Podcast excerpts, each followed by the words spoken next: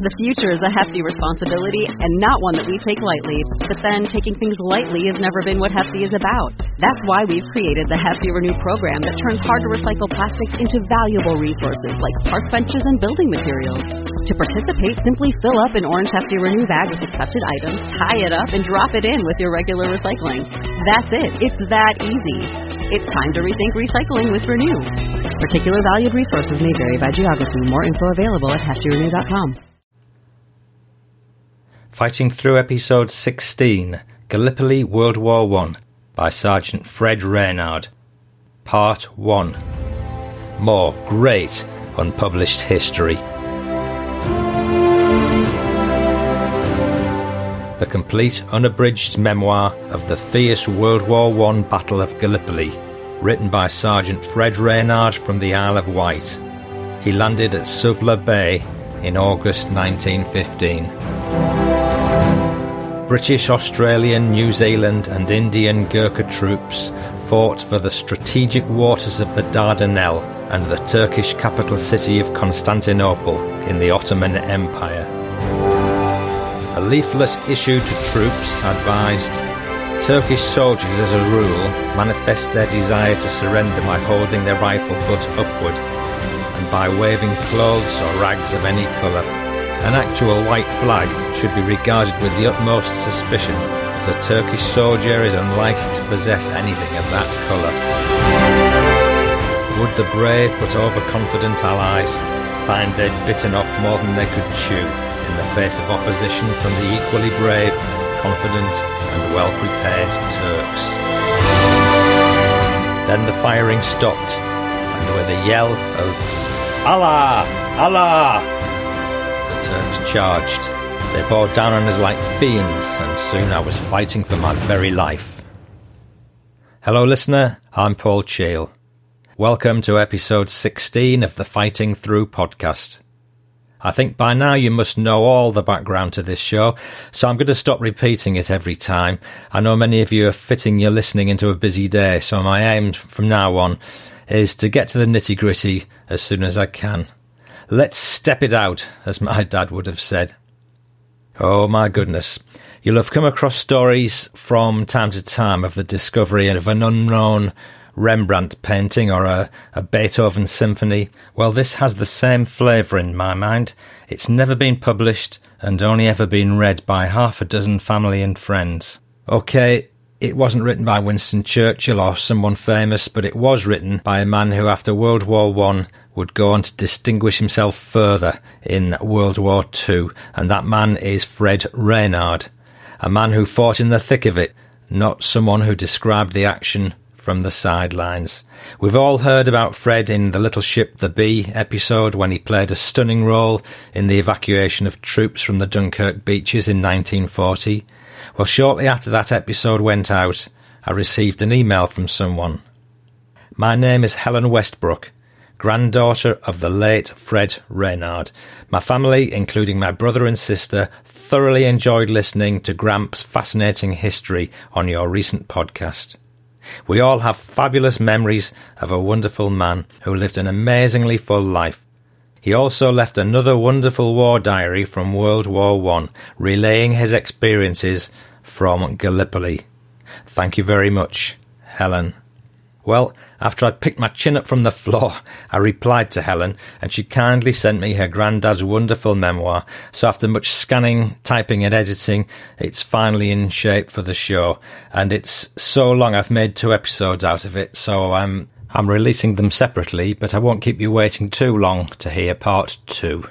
Not only did Helen send me Fred's World War One Gallipoli story, she also sent me an extended version of the World War II Dunkirk Little Ship Bee memoir he wrote. So that too is going to be featured in the forthcoming show, especially given the huge interest recently generated by the new Dunkirk movie. This is 2017. If you're listening in 2117, then hello from back in the 21st century. Hope you're okay there in the future. Before I get on to Fred, I want to share some feedback from Rita Cooper about John Smith's poetry in the last show. Wow, Paul, my granddaughter and I listened to your podcast and it was absolutely fantastic. I've never heard anyone read Dad's poems and you were just brilliant. It certainly made my eyes well up. Dad would have been proud of what you've written and spoken about him. I called my brother John in the USA and told him to listen to the podcast, and also my daughter, told her to have tissues handy. Just brilliant, Paul. Thank you so much, Rita. Well, thanks for the feedback, Rita. It's lovely to be able to share your reaction with other listeners, and I'm pleased my efforts were appreciated. And many thanks from me to my old English teacher, Mr. Wood, who taught me enough about poetry to make a half decent attempt at it. Rita, you should know your dad's poetry has gone down a storm, and at the time of recording, it's had about 2,000 listeners and counting. So thanks again to you for taking the trouble to send it all in. I've started to put links to Amazon for certain books I mention in my show. The links are on the show notes at fightingthroughpodcast.co.uk. If you buy anything, I do receive a small commission, which goes thankfully towards the cost of this show. But I would stress you do not pay any more for this. And uh, the only links I place after books I'd personally recommend myself, having read them. Here's the background to Fred's story. The Gallipoli campaign of World War One took place on the Gallipoli Peninsula in Turkey between the 25th of April 1915 and the 9th of January 1916, so some eight months. So it was quite an arduous, drawn out campaign consisting of a, a great series of battles the peninsula forms the northern bank of the Dardanelles, which was a narrow sea route to the Russian Empire, who were one of the Allies during World War One.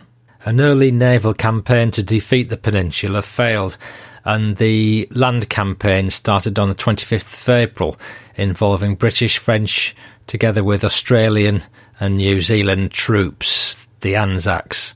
The strategy for the campaign was to cross the peninsula, and capture the forts and gun emplacements which threatened the passage of Allied shipping through the Dardanelles Strait.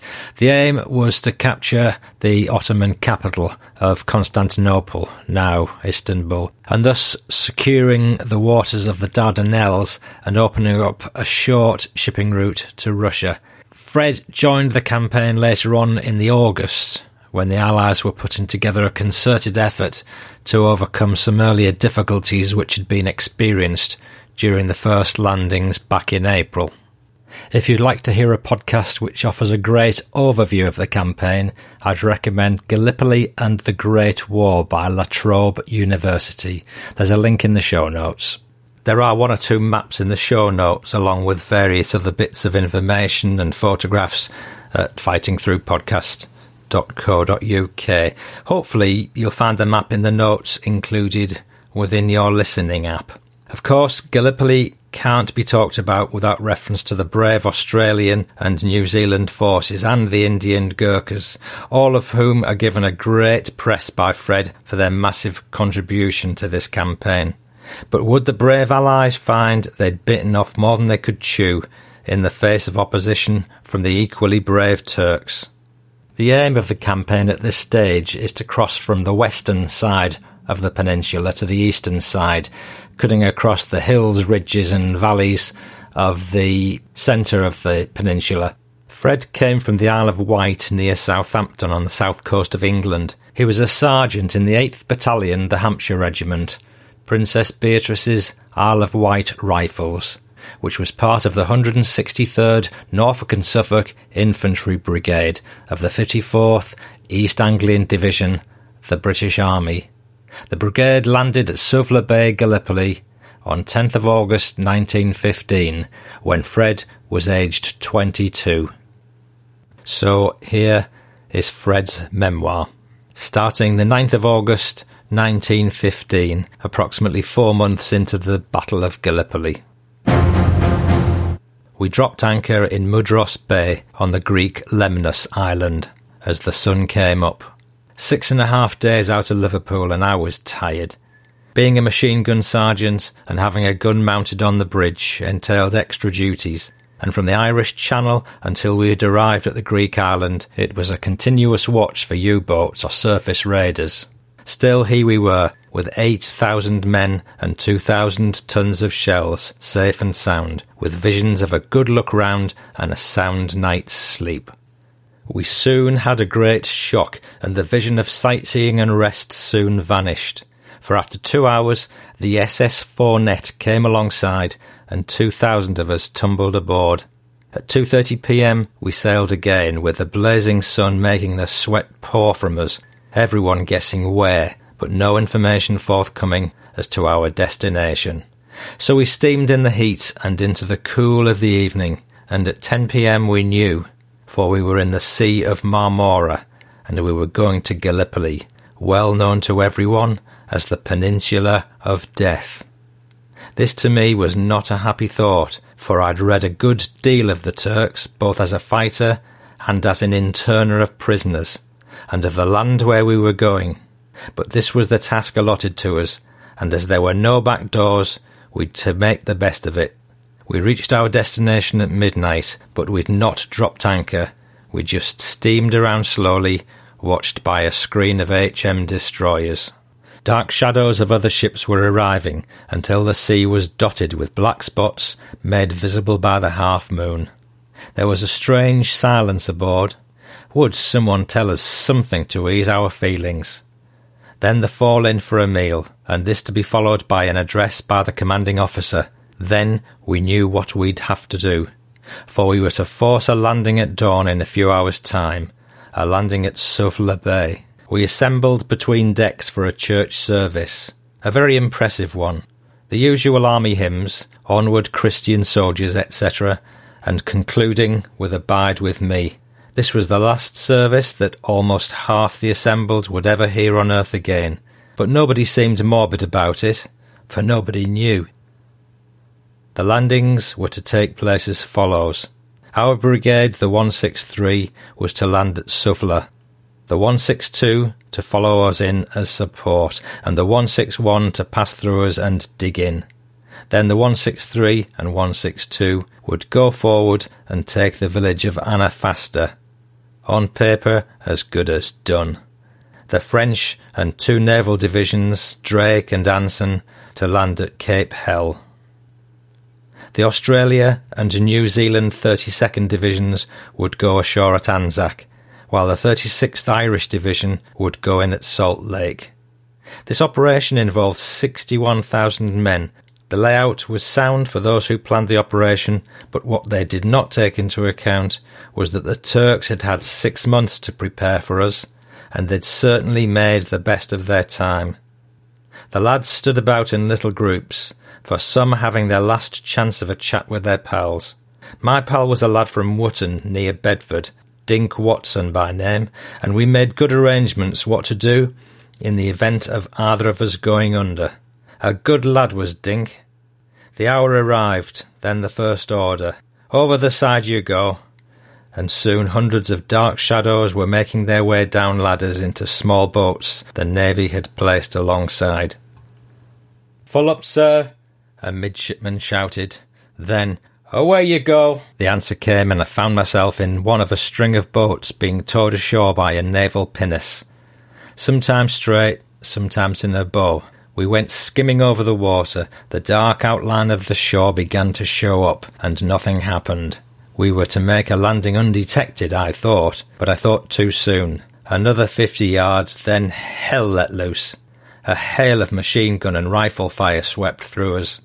Men slumped across the oars, for the pinnace had slipped us. Now it was a case of every boat for itself. The Turks had placed barbed wire just under the water, and boats stuck fast, and its men soon wiped out. My boat was lucky to find a gap through which we passed to the beach, and we scrambled out. Our machine guns were to follow us in after a landing was made, so I had my section with just rifles. Other boats were getting through, and I gathered my section. I'd only lost two, and sheltered behind some rocks until we could establish a line to go forward. Then the firing stopped, and with a yell of Allah! Allah! the Turks charged. They bore down on us like fiends, and soon I was fighting for my very life. Three more of my section fell, never to rise. We fought like tigers, sword, butt, and everything. I found myself in an uncomfortable position, but Dink Watson was there to save me. Once my sword jammed tight in a Turk's equipment, and I was disarmed. I was kicked in the shins and went down, a big Turk trying to gouge my eyes out. Then a limp body fell across me, and Dink had again saved my life. Thrust and counter thrust, kill or be killed. Another rifle was thrust into my hand, and the fight swayed both ways, but all the time more were getting ashore, for the 162 Brigade were landing. Then he, the enemy, started to retire, and at the same time his shells started to rain. High explosives and shrapnel took a heavy toll of life, and the orders came along to dig in. Small entrenching tools were all we'd got, and the ground was rock, so all we could do was to get what shelter we could until the line was established. We'd gone inland about 500 yards, and the shore was strewn with dead and wounded. Then some order was restored, and we got down in earnest. The line began to take shape, the wounded cared for, and as many as possible of the dead that could be buried in a mass grave on the shore, for here was the only ground that was soft enough to dig. The build-up continued, and our ships engaged his batteries, and so eased his shelling of us. To our right and on our left flank, the battles were waging with a frightening din. How they were faring we didn't know, but there was certainly plenty of action. Our machine guns came ashore, and we felt more at home, and the supplies of food and equipment were being landed by the Navy in great amounts. But the main Turkish force had gone back on our section. But why? Well, we were to find out before many days were past, for Johnny Turk didn't give much away.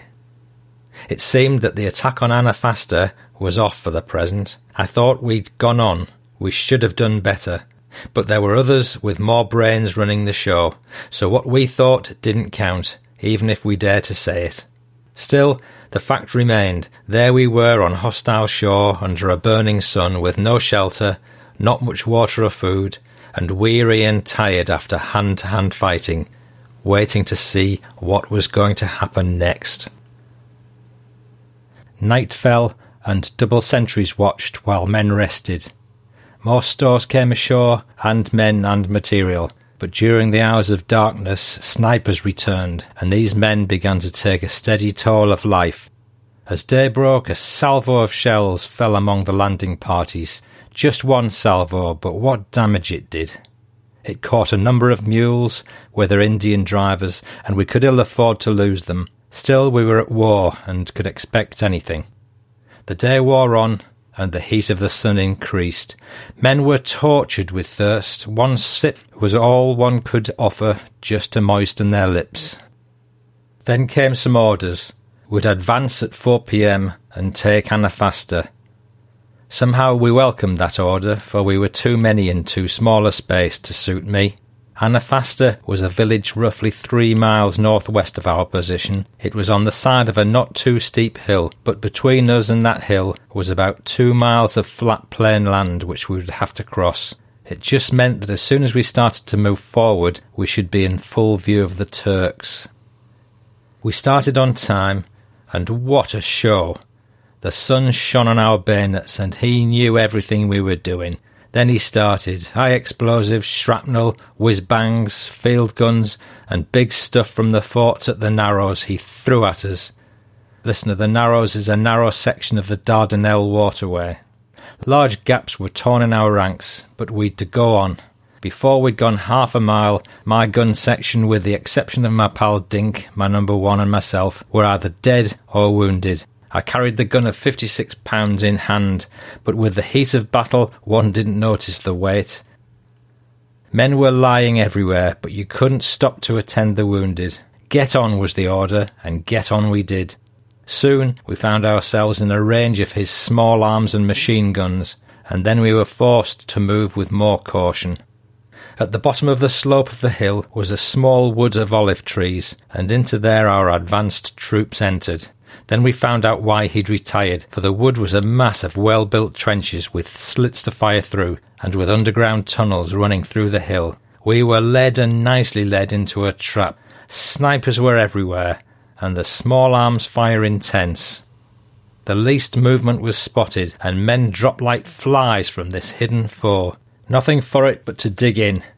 I drew men from the company nearby to help with my gun emplacement, and we dug like fury. Night fell, and we still dug in. He eased his small arms firing, but the snipers were still there, and one could hear the cry of one who was hit, but we had to prepare for a counter-attack. We were sure one would come. The moon gave a good light, so I had to equate myself as much as possible with my surroundings to get the best possible effect with my gun. I had to crawl out to a small ridge, and I saw an opening from the wood. I saw also over the crest and about a quarter of a mile off a sunken road along which a convoy of traffic was moving towards where the Australian and New Zealand line were attacking. I returned to my position and set my gun up for the gap in the wood, and then I met Captain Holmes Gore. He'd rounded up stragglers and had collected the ammunition boxes the men of my section were carrying when they fell, and this was to prove very useful in the near future. I asked how the battalion had fared, and he said badly. In fact, no contact could be made with any who had entered the wood. Also, the 4th and 5th Norfolks had simply disappeared. These were men from Sandringham Estate, and a fine lot of lads they were. I reported what I'd seen, and he said it would reach the right quarters. Captain Holmes Gore also told me that Captain Loader was killed and that there were only seven officers at headquarters that could be accounted for. He said, My definite orders to you, Sergeant, are to hold on whatever happens, for there must be no retirement. I knew what I had to do, and I intended to do it, but it meant that every round fired would have to count. The night pressed on, and there was a strange quiet. No one could afford to relax their watch. And then I heard a movement, and saw the outline of a figure coming down the line towards our position. He stopped and spoke to the lads on the way, and this was followed by a movement of the men. When he reached my position, he said, Are you with the Hampshires? I said, No. A lie. He then said, I'm Captain Loader of the Hampshires. The only officer left. Prepare to retire at once. I knew Captain Loader. I knew he was dead. And I knew there must be no retirement. He guessed my thoughts and his hand flew to his side, but he was too late. I fired and he was dead. We dragged him into the gun position and looked him over. There was nothing in the dress or even features to say he wasn't British, and I began to wonder. Then Dink said, Nice watch, Sergeant. And it was, a gold watch inscribed within, with words I couldn't read. Yes, he was a Turk. I sent a runner down the lane to stop those who were thinking of retirement and contacted HQ. Then we dragged Johnny Turk clear of our emplacement and left him there to rot. The morning broke and still no sign of a counter attack. The sniping was resumed and claimed many lads. We dug still deeper and sappered off the position. Listener, this means the preparation of a position with trenches, and a sap was a position where the ground had been so sappered. Then a tragic incident happened, one which was to prove a turning point in my army life. There was a cry of help from no man's land, and turning round, I saw a man running round in circles. He was either mad or blinded. It was the latter. But there was something else. A figure of a man running towards him, and that man was Dink Watson. I saw Dink reach him, and then he fell wounded himself. No time to think then, and I found myself running towards my pal. The fifty yards I must have covered in record time, but I reached him, and he was still alive. He said, Sergeant Freddy. Where my strength came from, I shall never know, but I threw him over my shoulder as if he was a child, and started back with a hail of bullets following me. Something hit my side, and it pained a little. Then a bang on the chest as I tumbled with Dink into our shelter. Dink was dead, and so we could do nothing for him, so I had to look after myself.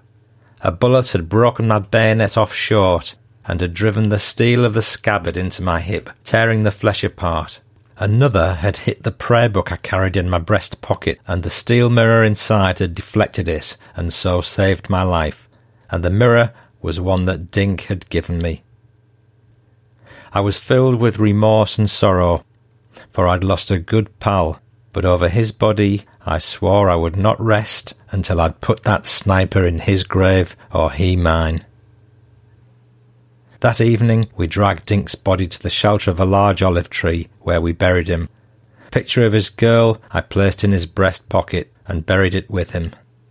We recited the Lord's Prayer and heaped large stones to keep the carrion birds away. We marked his grave with a simple wooden cross made from an ammunition box, and marked it with just one word Dink. But I crawled away from that spot bitter in heart, it seemed to everything. Captain Seeley was waiting for me when I got back. He said that he'd seen everything and he would send his report to HQ. But I only wanted that sniper. I mentioned to Captain Seeley what I'd said to Captain Gore, but he informed me that the captain was gone, having never returned from a line tour. He said the Royal Engineers had established a line to us, so he could contact Brigade HQ and report what I'd seen. Late afternoon, an officer of the Royal Field Artillery came to us, and with him we crawled to our ridge.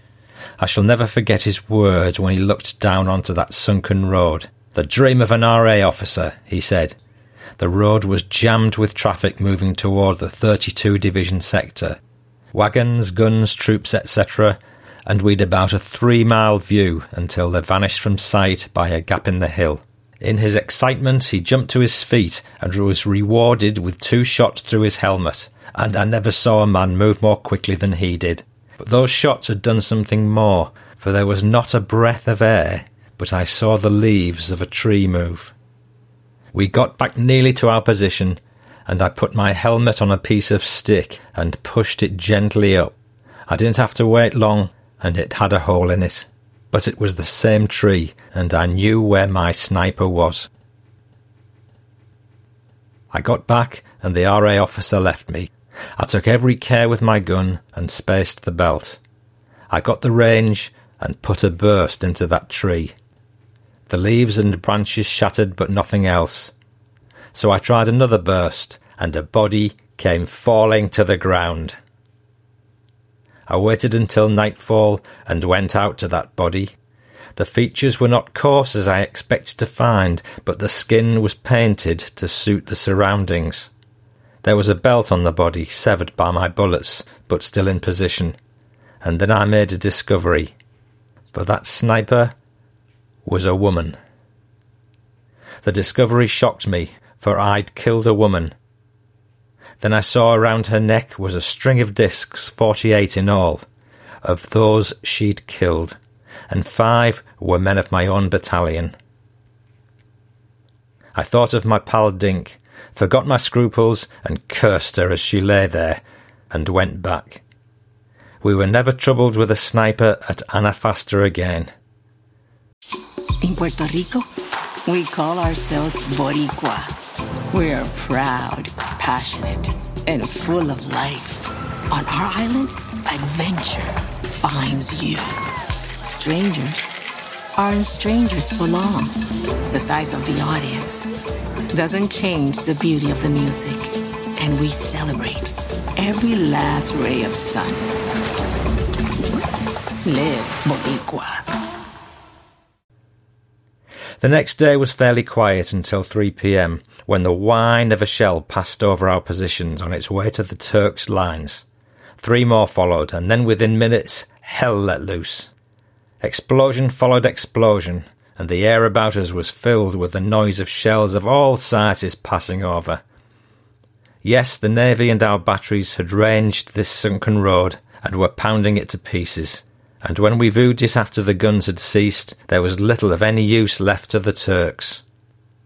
During the next few days, there was nothing much to report on, except a few raids. He seemed to have left the wood and its trenches, and these were taken over by our brigade, and this seemed to point to the fact that the naval divisions from Cape Hell had looked a danger to his rear. I had instructions to remain where I was entrenched as the view to the wood entrance could easily be covered by my gun and one from the Suffolks, who formed part of our brigade. Rations came every night, carried by those faithful little Indian mules, and by their equally faithful Indian drivers. But water was very short in supply, and the heat of the day was almost unbearable. Still, there we were, and lucky to be alive. Then I had a brainwave. The olive trees were green, so they must have water. Could we find it, was the question. On the maps, four wells were marked within a quarter of a mile from where we were, and we thought this would be our salvation. With the aid of my compass and bisection, we determined their position, and that night the party set off to get the water, which at that time was the lifeline of the army. They found two wells, and the first man drank. And within five minutes, he was dead. Yes, the Turks had all the answers, for all the wells were poisoned, this was a hard blow for everyone, as on the strength of finding water, men had consumed more of their ration. Still, there would be nothing for it but to await the next ration, with the prospect of another hot day to endure before that could arrive. The next day was hotter than ever, and everyone felt the effect more, but nothing happened but a little shelling, and the cool of the evening was welcome. We settled down as we thought for another quiet night, Midnight passed, and suddenly the night was lit up with a large star shell. This was quickly followed by another, and then it started. It sounded like the roll of a thousand drums as he put a barrage of shells down across that wood. Trees and trenches went sky high, and men with them. For over an hour he sent everything he had, large and small, and the very earth seemed to rock with explosions. We had a few near misses, and a few were hit where we were, but it was the wood that had it. Suddenly the shelling stopped, and there was a great yell as the Turks charged from behind the barrage. They came in swarms, shouting and cursing us in broken English, calling us infidels from the South Seas and from the accursed Britain. They called to their Allah, and shouted that they would drive us all into the sea as they swarmed through that gap in the wood. Belt after belt I put through that gun. His dead piled up, but over the bodies they still came, shouting and cursing. Still nearer they came. We fired point blank, and they reached our trenches, piling up their dead on the parapets. And then they were among us, and a free for all followed. We fought with everything we had butts, bayonets, and trenching tools. Kill or be killed was again the order. We drove him into the saps we'd dug, and a Mills bomb sorted them out.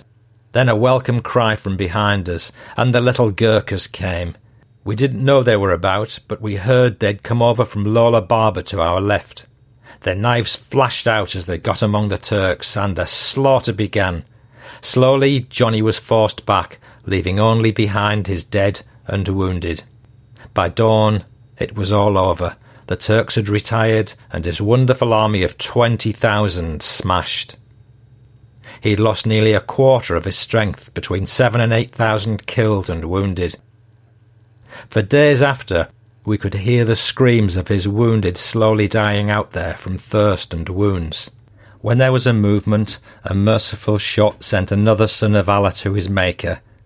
Then we knew that the regiment we'd smashed was their famous 18th Regiment under the command of Mustafa Kemal, and he was disgraced forever by Enver Pasha. He was the War Minister and Ottoman Commander in Chief. But we'd not got out of it scot free. Our losses were terrible, and he took a large number of prisoners from the wood, where he hurried them through the tunnels and away. But although we retrieved the greater amount of our wounded, a number were left to perish in the wood he set on fire as he retreated.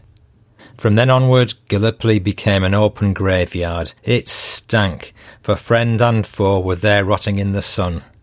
No one could relax, for loss of manpower meant extra duty. Men found the ever increasing nervous strain began to tell. Water was scarce and dysentery rife. Septic sores, gnat bites, and unclean ulcers that nothing seemed to heal didn't help. The vultures became more numerous and daring. We could only watch them feed, and it was a common sight to see men go about in bandages. and then we got the news that we were about to be relieved. At midnight, our relief began to move in and us out. The 51st Highland Division relieved. That three miles back was the longest three miles I've ever walked. Lack of rest, food, and water. Plenty of sores to rub you as you walked, and with a 56 pound gun on your shoulder, plus equipment, etc. Stumbling over shell holes and bodies tripping on barbed wire. Moving fast so as not to lose sight of the file who was following a guide slowing up when a convoy of mules going up with supplies were on the same track, but always going back away from the hell we'd lived in. We reached Salt Lake and rested behind a small hill. How peaceful it seemed, and the moon shining on the sea made it seem to us a new world. We slept until 10 a.m. and then had a meal and tea, the first tea since the landing. We then assembled for roll call, and then came the shock. We'd landed 1,000 men and 21 officers. 139 answered the roll. Where were the others? Well, killed, wounded, or prisoners. I spent the day looking around, trying to find my mates who I worked with down the quay. I found some, but ten I never saw again. Well, as a fighting unit, we were a write off for the present. So after a couple of days, we helped to unload the stores the Navy brought in. They'd built three small piers since we'd landed, and that helped a lot. But I thought of what might have happened had we retired that night, for then he could have cut our forces in two and disrupted everyone's supplies. A fortnight passed, and then new men arrived to swell our numbers. We stopped our work on the shore and prepared for a move. On late afternoon, we began to move in Indian file in the direction of Lola Baba. We marched for an hour, and then bore left through a valley named Chunuk Bair, and then we entered a narrow trench leading up the line. The trench was deep, and flying traverses across it prevented observation from the hills. The front line was about a half a mile ahead, and we travelled slowly on without interruption. Soon the smell of death caught up with us, for we were getting near the end of our journey. Bodies appeared above us, for the trenches were heaped up with the dead. An arm would swing out in your path as the bodies were swelling. You said cheerio to a hand and shook it, and you were left with a handful of decomposed flesh. Large rats bit at you, and the eyes of the dead seemed to look at you with maybe remorse or pity. My God, I thought as I staggered on under the weight of my gun. Then, without a warning, a whiz bang hit close, killing two lads ahead of me. Another bang, and I was fighting for breath, and everything went black as night, and I knew no more, for I was buried alive. I opened my eyes and tried to think where I was. I was looking up at the stars and could see no one, but I heard talking in a strange language. I went cold. Had the Turks got me? Then a dark skinned man bent over me. OK, Sergeant, he said. Me Sergeant of Gurkhas, me get you drink. He brought me water, and then told me in good English that I was got out alive with one more man, and the other gun I carried wedged across the trench and left an air pocket which saved us both. He said he was a machine gunner, but they'd no gun, and he was to take me back to HQ when I was well. We went along, and Dr. Raymond gave me a pill, and then I was supposed to be all right. I then had orders to take over the Gurkhas section of gunners, and I would get orders later. My new friends had positioned the gun, and they told me to rest. I found that with a white man they would stay and be contented, but on their own they wouldn't stay in a trench for long. I duly received my orders. For the next day, an attempt was to be made to take Chunuk Bair, or Chunuk Farm, and we were to cover up if anything went wrong. The attack was planned for dawn. About 4 a.m., our ships began an antenna bombardment and our troops moved forward. They advanced with deadly shells passing over them. As deadly a bombardment I'd heard out there, and the Turks were driven back into that very spouting fire of our guns. The Warwicks and the Lancashires were in the vanguard of the attack, and they reached the crest of Chunuk. The little Gurkhas followed on, their knives flashing as the sun showed higher, But this was too much for my gun section. A word from the sergeant, and they were gone over the top to join their fellow men, and I never saw them again. How those men fought! They drove the Turks over the top and down the other side at the point of the bayonet, and those gallant Lancashire and Warwickshire lads with their Gurkha comrades saw the promised land across the Maidos plain and the waters of the Narrows. Then the greatest tragedy of all.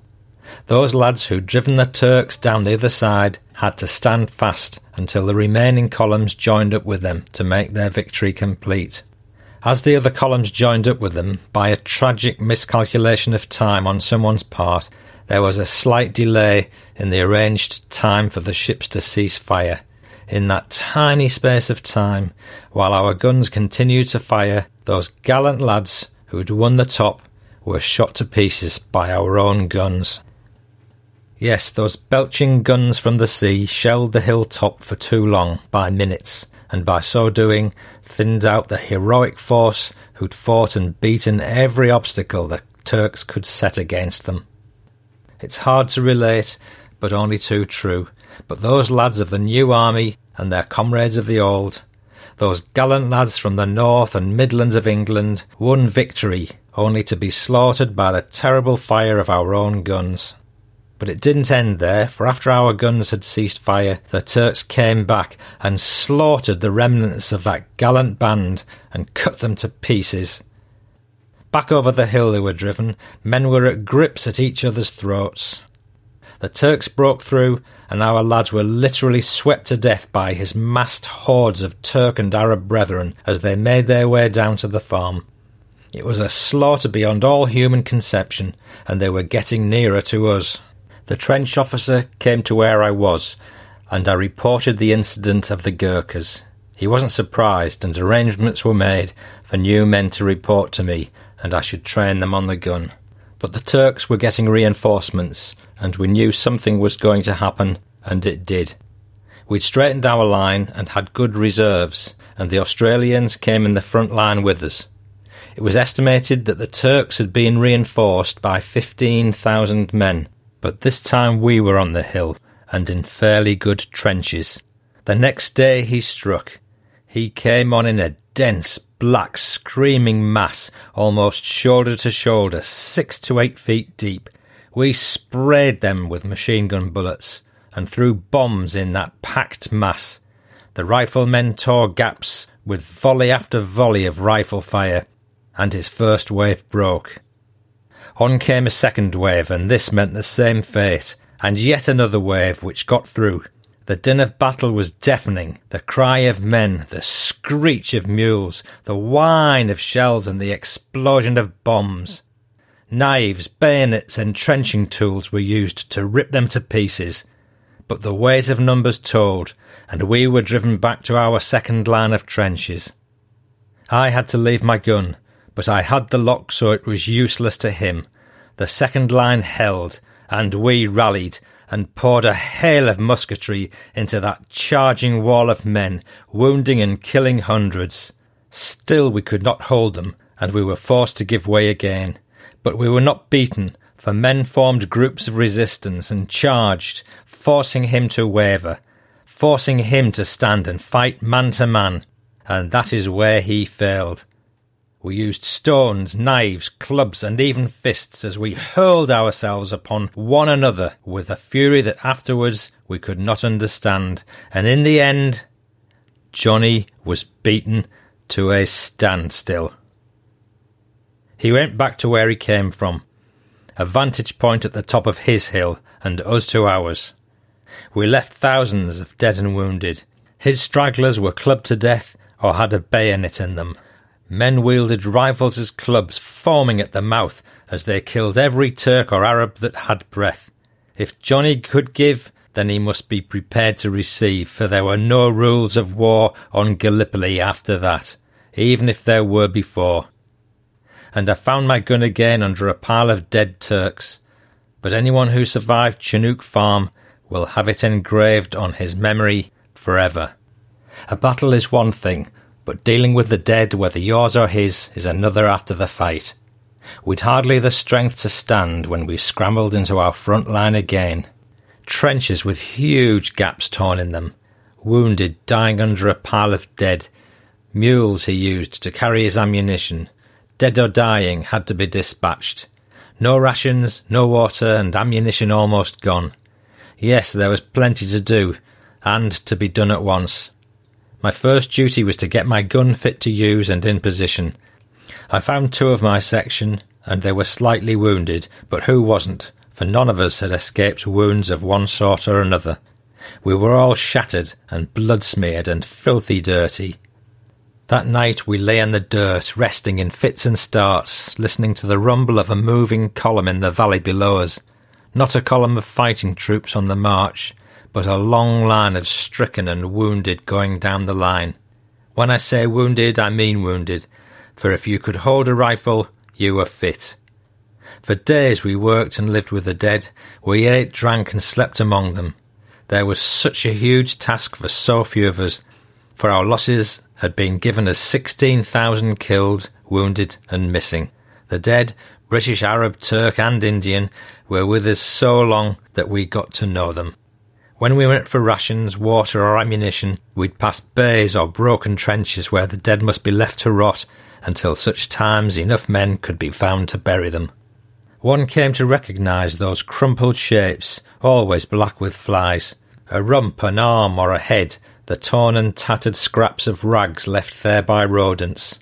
But the dead were not all in no man's land, but sprawled on parapets along the whole front, half in and half out of the trenches, or heaped up like logs in places. We seemed to have them all, Johnny's as well as our own.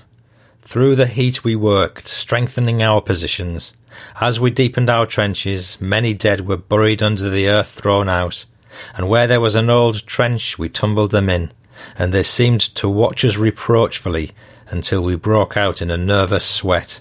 We had to do something with them or go mad. At night we had burial fatigues, and there were nights of horror, labouring through the night to drag the bodies away and bury them, but it had to be done for the stench, and in the daytime the flies were unbearable.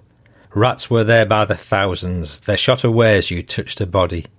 That one's pal should be reduced to carrion meat in so short a time seemed unbelievable. Yes, things were grim, even for Gallipoli. Then stores of lime began to arrive, and parties of men from the shore came up at night to burn up the remnants of those poor broken bodies. And as we began to put our house in order, so he began again, shelling with HV shells and sniping at night. Two weeks passed, and then we were relieved, the Munsters, the Royal Munster Fusiliers, Irish Rifles, and Inniskillings took over, and we went back to the base. We had our first bread while we were there, ate the bun, as we called it, one slice each, and we had a mail from England, and welcome it was. For myself, sixteen parcels and thirty-four letters, but among all the parcels, just one bottle of Horlicks tablets. Nothing else was any good. Someone had meant well, but had sent the wrong things. Disappointing, but it couldn't be helped. We wrote letters home. The Red Cross had sent us paper. Before that, everything had been on field cards. We read our letters, and to know that our folk at home were well cheered us up wonderfully. But we were still here, and not yet out of the woods. But how I longed for home again, and a drink of Carisbrooke water. But we were more or less peaceful. Johnny Turk didn't like it that way, and after ten days at base, we were on our way again, this time towards Anzac. Through a maze of trenches, we made our way until we reached a large sap with plenty of shelters where we rested. There were plenty of troops on the move Australians, New Zealanders, Indians, Gurkhas, and Maoris, and then we knew what was happening. For another attempt was to be made on Sari Bair, and our objective was Hill 70. We went forward at 2 a.m., a plunge into the darkness and into the unknown. Crawling over gorse and rubble, we moved on for about half an hour and then reached a Turkish outpost and the fight was on. It was a strong post, thickly protected with barbed wire and stakes, and we started to hack at his wire. Then he started up with a withering hail of rifle fire. We hacked through and found our way into his trenches. The Aussies and the little Gurkhas were there with us, and then the unholy slaughter began. Turks seemed to come from everywhere, for he'd built himself a maze of tunnels running back, it seemed, for miles. Those Gurkhas and their knives, and Aussies with everything they had, cursing and swearing from both sides, just hell on earth. We cleared a sap, and this led to a bolt hole up to the surface, and the Turks made for it. Dead and dying were left in heaps, friend and foe alike, never to be buried, but just to have their bones picked up by those damned scavengers, the vultures. Many brave men fell there, friend and foe alike. The Turks sent up flares and his machine guns rattled out. He killed his own as well as ours, as he lost his head, for he'd been surprised. But Johnny soon settled down to it, and then he started. He called to Allah, and he called us savages, and he fought like a man possessed. But the odds were against him, and we pushed slowly in the direction of Aghyl Dere. We staggered on, stumbling over clefts and tangled scrub and rocks, fighting bunches of Johnny at a time, but advancing slowly but surely. Then the line turned right to turn his flank, and after three hours we linked up with the New Zealand forces. This was new ground, and not bespoilt with dead, and the air seemed cleaner. Yes, we'd reached the lower ridge of Sari Bair. To the left and on the next ridge the fight was waging fiercely. Men were at each other in groups and singly. We charged into that medley with the little Gurkhas leading the way. They simply carved their way through with those deadly knives they carried, and nothing lived after they'd passed. This extra weight forced Johnny back, but he contested every inch of ground. But he paid the price, for he left behind a mass of dead, and our losses were surprisingly light. But soon his resistance grew stronger, and more and more strongly fortified positions confronted us, and we were checked. Then the little Gurkhas came into their own, and what they did would hardly bear repetition. They would mutilate with one turn of the wrist, pass on, and repeat, working more rapidly than we could with a clumsy bayonet or rifle butt. They dodged among the rocks and boulders and bushes, just like monkeys. Eyes glistening like shining orbs, they missed nothing in those darkly shadowed clumps where those Turkish marksmen lurked. All rules of warfare were forgotten in that barbarous, irregular, and disorderly progress up the Aghyl. The savage butchery and the bloody incidents that happened remained inside me like a picture smeared across my mind to haunt my memory. A fresco of hell which nothing could shut out. A picture of blood running in a stream down the curved knives held in the hands of those little Gurkhas. In the gullies we fought for our lives. Not once, but a dozen times as Johnny showed up, he was cut down. Move on was the order, and every man for himself, and the devil take the hindmost. Four miles, yes, four little miles, lay between us and the water of the Narrows, and that would finish the Turks. Then all the hardship suffered, loss of life and limb which we'd endured, would not then have been in vain. But it was not to be, for there were two more summits to be taken, where one foot advance would cost a hundred lives. We waited behind large rocks, and the sun blazed over the peak into our eyes, which didn't help, and the Turks entrenched on the ridge above looked down upon us. His strength had increased as ours failed, and the ridge was getting more steep. How much more could we endure? We dug miserable little holes and sank into them. Exhausted. We'd fought for fifteen hours, and if Johnny came, we wouldn't move, for we could do no more. The sun bore down and our thirst was torture, but we waited behind the rocks. When night came again, we moved forward a little, but he had new troops to stop us. He didn't wait for us to get to him. He came to us in the dark. Yard by yard we were forced back. Back down the slope we'd fought so hard for, back under the pressure of overwhelming numbers.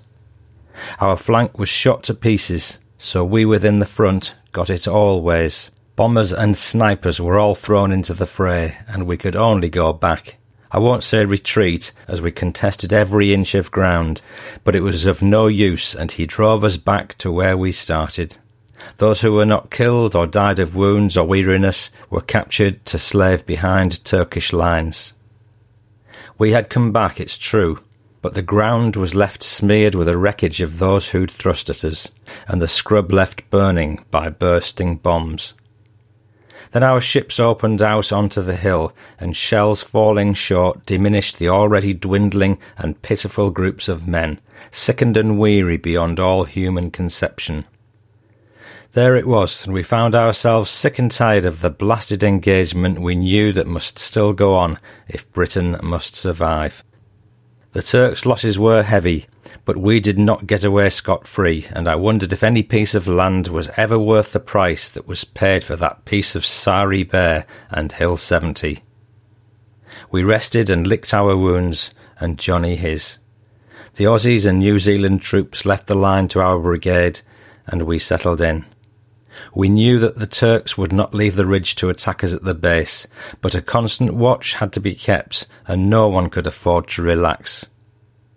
Small groups of men arrived to strengthen us, some of whom were slightly wounded in the landing, and we had a small mail from home, and our folk told us more of our actions than we knew ourselves, for some of our wounded had arrived in England. But except for shell fire, we were not disturbed too badly, but there was always something to do.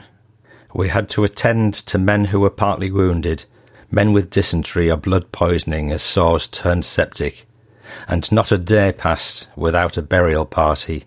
The hospital arrangements were not too good, though no fault of anyone, as the casualty clearance station was on the beach and under canvas, and in spite of the red crosses, the Turks shelled them frequently, the hospital ships in bad weather couldn't load, so many valuable lives were lost after the tortuous carry through a maze of trenches down to the shore by those heroes of stretcher bearers.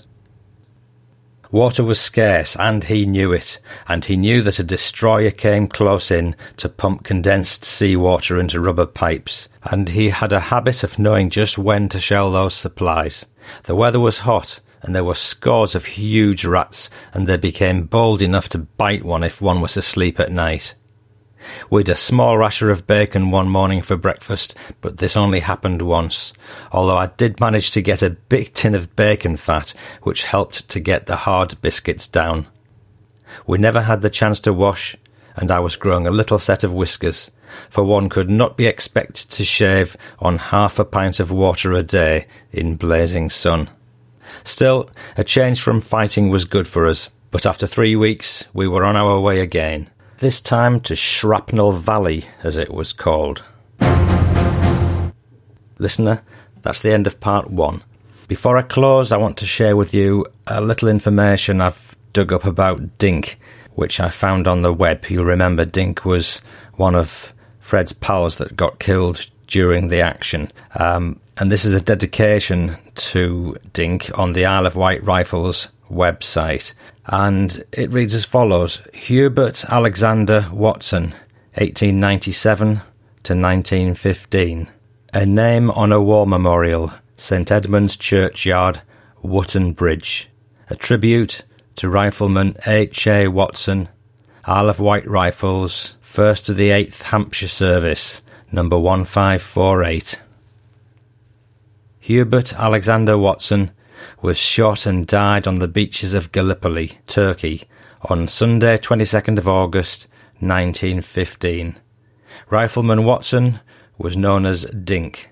He was mentioned in the diaries of Dink's sergeant, Fred Reynard, with whom Dink had a great friendship. He was born at Knight's Cross in 1897 and was aged 18 years when he died. The Watsons were a family of 11. Dink had two brothers who served in the Royal Navy during the First World War and survived. Dink's brother George was born in 1905 and died in 2008, aged 103, having lived in Wootton all his life. Listener, there's a 2006 interview with George on this webpage, which you might find interesting. I'll put a link to it in the show notes. If you enjoyed that, then I promise you similar in part two. In the next episode, there's more really desperate fighting as the troops continue their struggle to cross the peninsula to get to the other side. There's more trouble with snipers. We learn about a game of cat and mouse in no man's land. And for a brief lull in the fighting, Fred describes a summer truce, but it's not to play football on the beach. Finally, we hear three lessons which were brought home to Fred by the battle. You've been listening to the Fighting Through World War I podcast, episode 16. I'm Paul Cheall saying bye bye for now. See you in part two.